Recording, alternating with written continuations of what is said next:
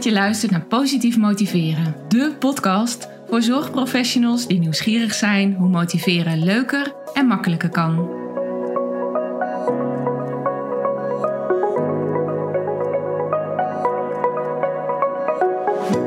Mijn naam is Marielle Tromp en in deze podcast wil ik jou inspireren met verhalen, inzichten en tips die jij kunt gebruiken om meer resultaat, plezier en voldoening uit je werk te halen. Vandaag in de Positief Motiveren podcast Thomas. En Thomas vertelt over zijn TIA-avontuur. Hij heeft verschillende TIA's gehad en heeft daar een boek over geschreven. Dat is sowieso bijzonder, maar wat helemaal speciaal is, Thomas is 12. Wat ik geweldig vind, is dat hij het boek helemaal vanuit zijn eigen beleving heeft geschreven. Binnen positief motiveren is het je kunnen verplaatsen in de ander heel belangrijk.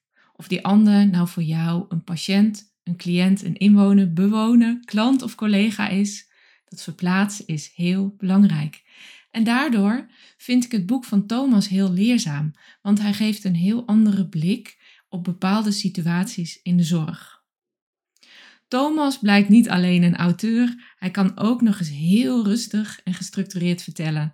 Daarom een soort disclaimer bij deze aflevering. Sommige plotselinge overgangen in de podcast komen voor mijn rekening. Met Thomas aan tafel wijde ik soms zelf te veel uit en daarom heb ik wat moeten knippen in de podcast.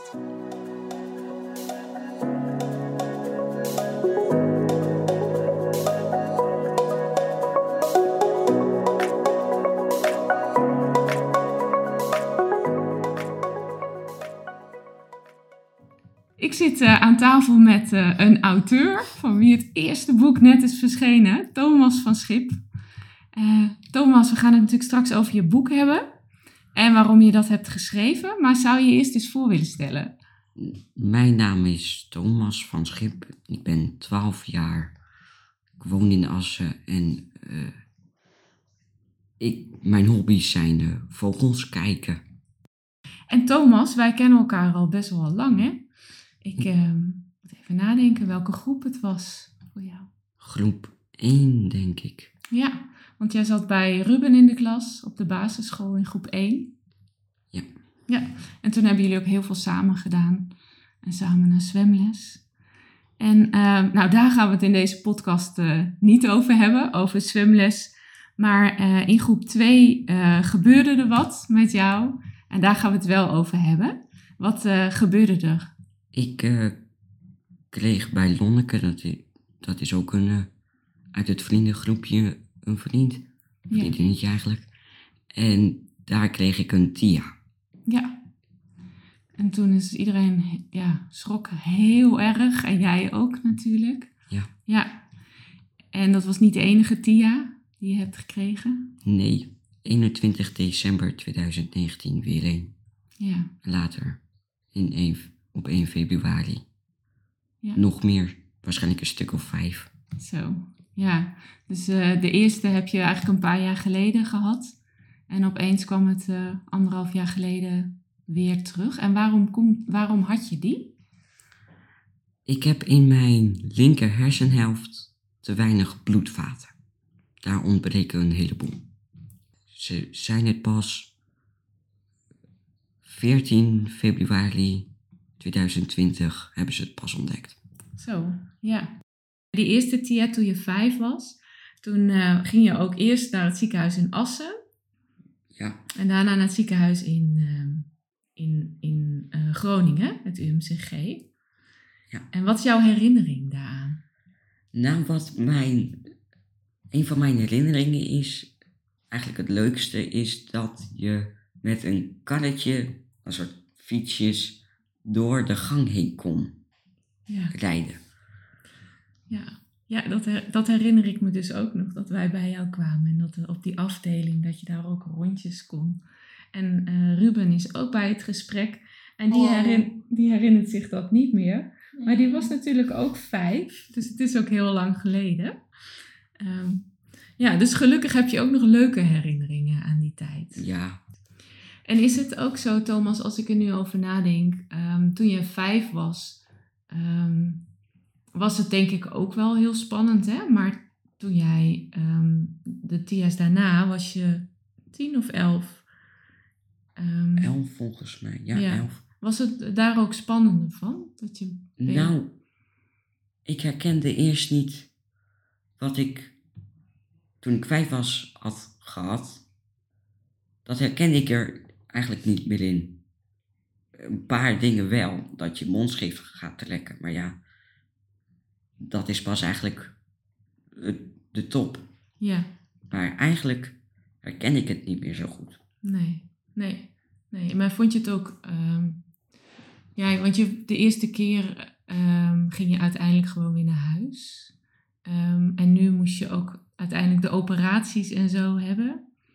Ja. Was het daar ook anders van? Nou, ik, we, we kregen een gesprek. Daar stond al bij dat de professor die mij geopereerd heeft, die stond er al bij, zijn naam. En mijn vader had die naam al opgezocht en ik dacht, oeh, ze gaan volgens mij wel wat doen. Maar mij maakte niet uit of ze me nou gingen opereren of niet. Als hun wisten hoe ze mij konden helpen, dan vond ik het al goed. Ja, ja. ja want wat, je, wat jij hebt, hè, wat je vertelde, die vernauwing, dat heeft een hele mooie naam. Mooi ja, mooi ja. Prachtige naam.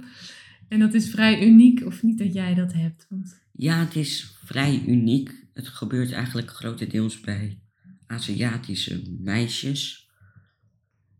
En die heb dan aan beide kanten. Mooi, mooi. En ik ben een jongen. ja, En je bent niet Aziatisch. nee, ik heb eh, het maar aan één kant.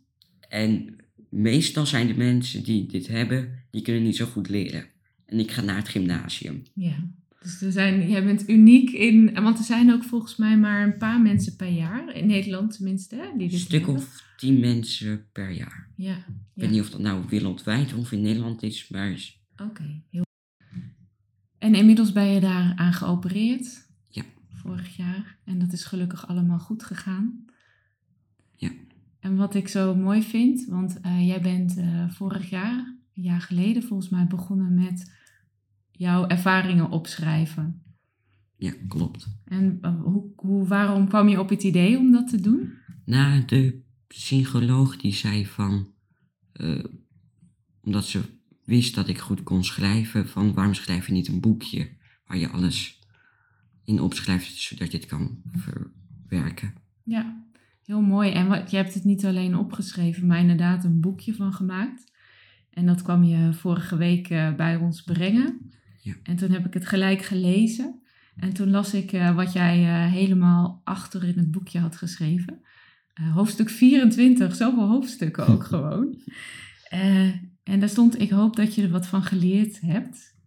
En toen dacht ik, volgens mij is jouw verhaal en jouw boek heel interessant voor mensen die in een ziekenhuis werken of die in de zorg werken. Ehm, omdat jij het echt vanuit jezelf hebt opgeschreven. Hè? Je hebt het ook helemaal alleen geschreven, volgens mij, of niet? Ja, met een beetje hulp, maar eigenlijk alles wat ik beleefd heb. Ja, mooi. Ik denk eh, dat het super interessant is eh, om eh, voor mensen die hier naar luisteren, om daarvan te leren. Omdat ehm, ik geef namelijk normaal eh, trainingen in positief motiveren. Ik weet helemaal niet of je daar wat van weet, eh, maar daar gaat ook deze podcast over. En dat betekent dat ik eh, mensen die in de zorg werken of die met de zorg te maken hebben, die leer ik hoe ze het beste met hun patiënten of met hun cliënten kunnen praten.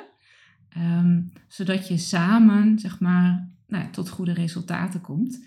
En in jouw boekje las ik een paar voorbeelden waarvan ik dacht: oh, dat is zo'n voorbeeld waarvan mensen in de zorg denken: van, oh, we zijn heel duidelijk geweest, maar waarvan jij opschreef, nou, dat was gewoon heel, ja, heel vervelend hoe ik dat heb eh, meegemaakt.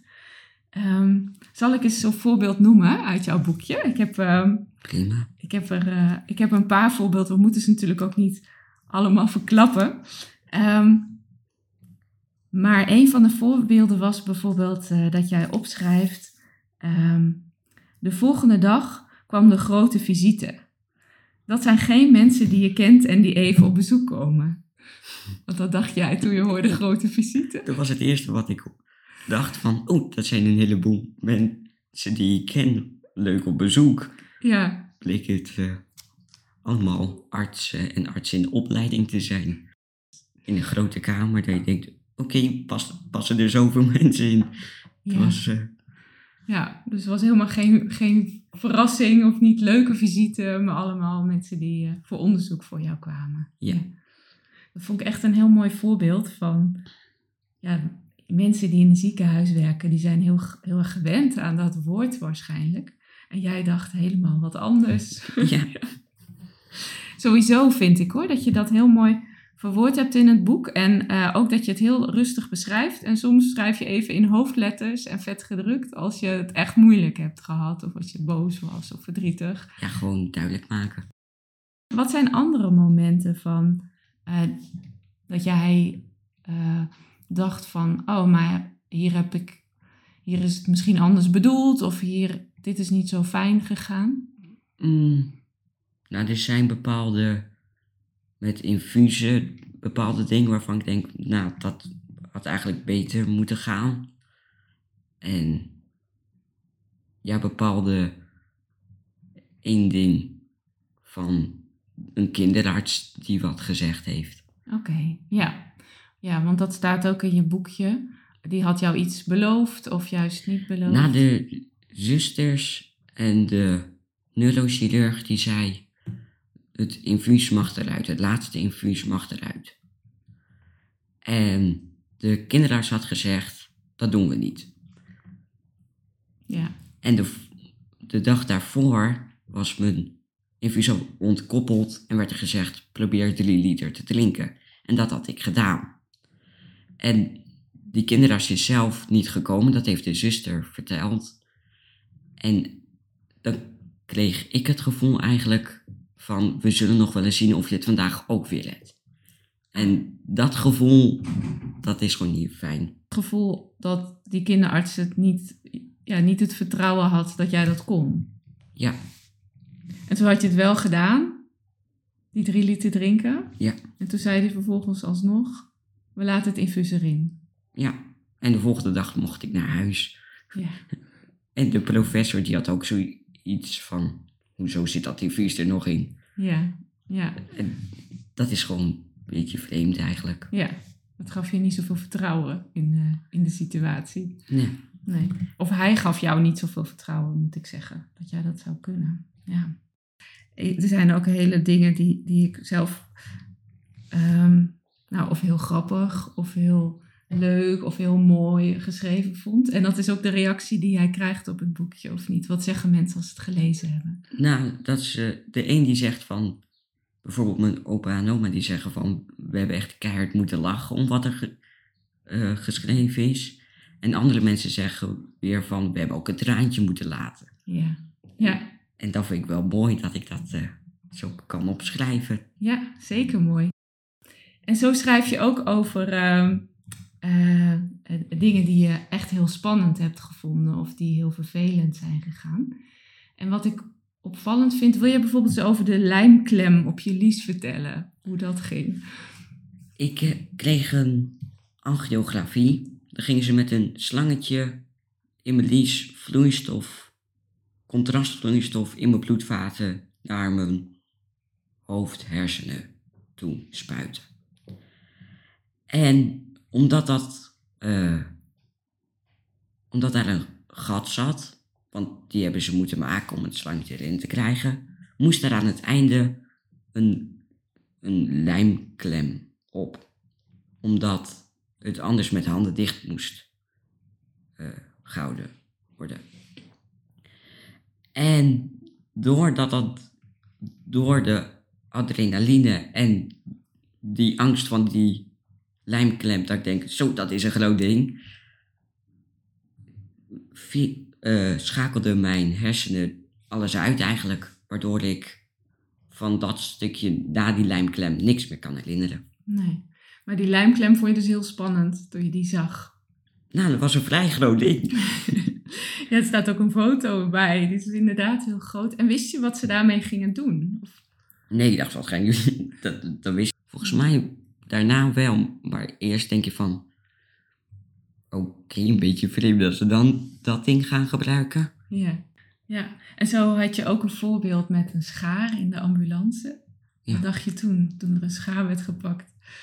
Nou, ik dacht wel van, wat moeten ze nou met een schaar? Maar toen er werd gezegd van, dan gaan we je teen mee afknippen, toen dacht ik, oh, ze gaan er wat bij mijn voeten doen. Maar eigenlijk, eerst wist ik het niet, maar later toen het weer gebeurde met een satéprikker, toen wist ik wel, oh, ze gaan dat doen. Ja, ze gaan een testje doen. Ja, dus niet echt je teen afknippen, maar gewoon een testje met, eh, eh, met, eh, Reflexen. ja, met de reflexen en of je het voelt. En ehm, wat jij ook eigenlijk altijd hebt gedaan, hè? Altijd, je wilde het altijd heel goed begrijpen wat er, wat er allemaal aan de hand was en wat er gebeurde. Ja. En ehm, een van de dingen die ze jou hadden uitgelegd, als je een TIA hebt, dan moet je met je hoofd naar beneden liggen. Ja. Want dan kan het bloed vanuit je benen eigenlijk weer naar je hoofd toe. Naar je hersenen toe stromen. Ja. En op een gegeven moment krijg je weer een TIA. Ja. En hoe lag je er toen? Dat was na de operatie volgens mij. Dat was de dag na de operatie op de IC. En ik bleef met mijn hoofd omhoog liggen. En dat vond ik heel vreemd, want er, was, er werd gezegd, je moet met je hoofd naar beneden. En op dat moment snapte ik dat niet. Maar het heeft ermee te maken dat als er een wond op je hoofd zit, dat daar niet te veel bloed naar mag stromen. Want dan gaat het weer open. Oké. Ja, maar op dat moment was het dus heel spannend dat jij dacht, waarom lig ik niet met mijn hoofd naar beneden? Ja. Ja. Ja. Wel een heleboel spannende dingen die je dan eigenlijk achter elkaar hebt eh, meegemaakt, hè? Ja. Ik bladerde nog even in mijn boekje. Oh ja, er was nog iets waar ik heel erg op moest lachen. En was eigenlijk, misschien, ik weet helemaal niet of jij het dan grappig bedoeld had, hè? maar je werd eh, na de operatie s'nachts steeds wakker gemaakt. En eh, dan vroegen ze aan jou eh, waar je was. Wat ging jij dan doen? Wat ik ging doen was iedere keer als het gevraagd werd, steeds een beetje veranderen wat ik zou zeggen. Want anders, eh, voor mijn gevoel, zou het dan heel saai zijn als ik telkens hetzelfde zou zeggen. Eh, Je was dus ook nog bezig met van, nou, hoe houden we dit gesprek een beetje leuk als we het elke Ja. uur moeten gaan voeren. Ja. Wil je nog iets vertellen over de nietjes? Doordat ik eh, geopereerd werd, hebben ze nietjes in mijn hoofd bij de wond gedaan. L- eh, 30 april, toen ging ik weer naar het ziekenhuis toe om het boekje te overhandigen aan de professor. En toen legde hij uit waarom het nietjes handiger waren als hechtingen. Dat heeft ermee te maken dat het om de wond heen gaat. En een hechting moet door de wond heen eigenlijk. Dus de kans dat die open gaat is kleiner. Ja. En dat je het beschadigt ook. En op het moment dat jij die nietjes kreeg, wist je dat toen ook al? Nou, ik kreeg hem eerst onder narcose. Maar eh, doordat er wat, doordat mijn wond een beetje aan het lekken was, kreeg ik eerst een hechting op de IC. Dat, dat deed nog, nogal pijn. En de dag voordat ik naar huis toe ging, toen kreeg ik nog twee nietjes erbij. Maar ik wist op dat moment niet waarom dat. Het was eigenlijk voor mijn gevoel deed gewoon minder pijn dan een hechting en daar was ik al blij mee. Kijk, als mensen uit de zorg nu hiernaar luisteren, wat zou je dan graag willen dat ze meenemen? Als zij jouw boekje hebben gelezen, wat vind je dan het belangrijkste dat ze ervan leren? Mm, Ja. Sowieso dat ze er iets van kunnen leren. Ja, dus wat ze er zelf maar uit willen halen. Ja. En jouw, jouw boek heet ook eh, Tia Avontuur. Ja. Voelt het ook als een avontuur? Ja, het is wel een heel avontuur die ik eh, meegemaakt heb. Nou, Ruben zit eh, ook bij dit gesprek. Hè? Ruben, heb jij nog vragen aan Thomas? Nee. En als mensen jouw boek nou willen lezen, hoe kunnen ze dat dan kopen?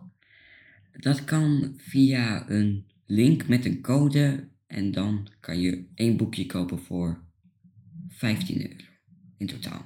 Met verzendkosten. En Thomas, we hadden ook bedacht dat het eh, misschien handig was dat we het op mijn website zetten. Hè? Dus als mensen het boekje willen bestellen, dan eh, zetten we een link op uh, vitalezorgverlener.nl slash Thomas. En daar kunnen ze dan precies zien hoe ze het boekje kunnen bestellen. Ja. Nou, Thomas, ik ben uh, blij dat jij mee wilde werken aan de podcast. En ik hoop dat het uh, ja, mensen heel, voor mij, ik hoop dat mensen heel erg bewust maakt hoe belangrijk het is, bijvoorbeeld welke woorden je gebruikt. En ook dat je dingen heel goed uitlegt. Ook als er een, ja, jij was nog maar vijf hè, toen je je eerste TIA had. Ja. Maar dat het ook dan super belangrijk is om heel goed uit te leggen wat je aan het doen bent. Ja, Dus dankjewel. Graag gedaan. Tot slot nog even dit. Ik vind het bijzonder dat je luisterde en dat ik even met je mee mocht vandaag. Dank je wel.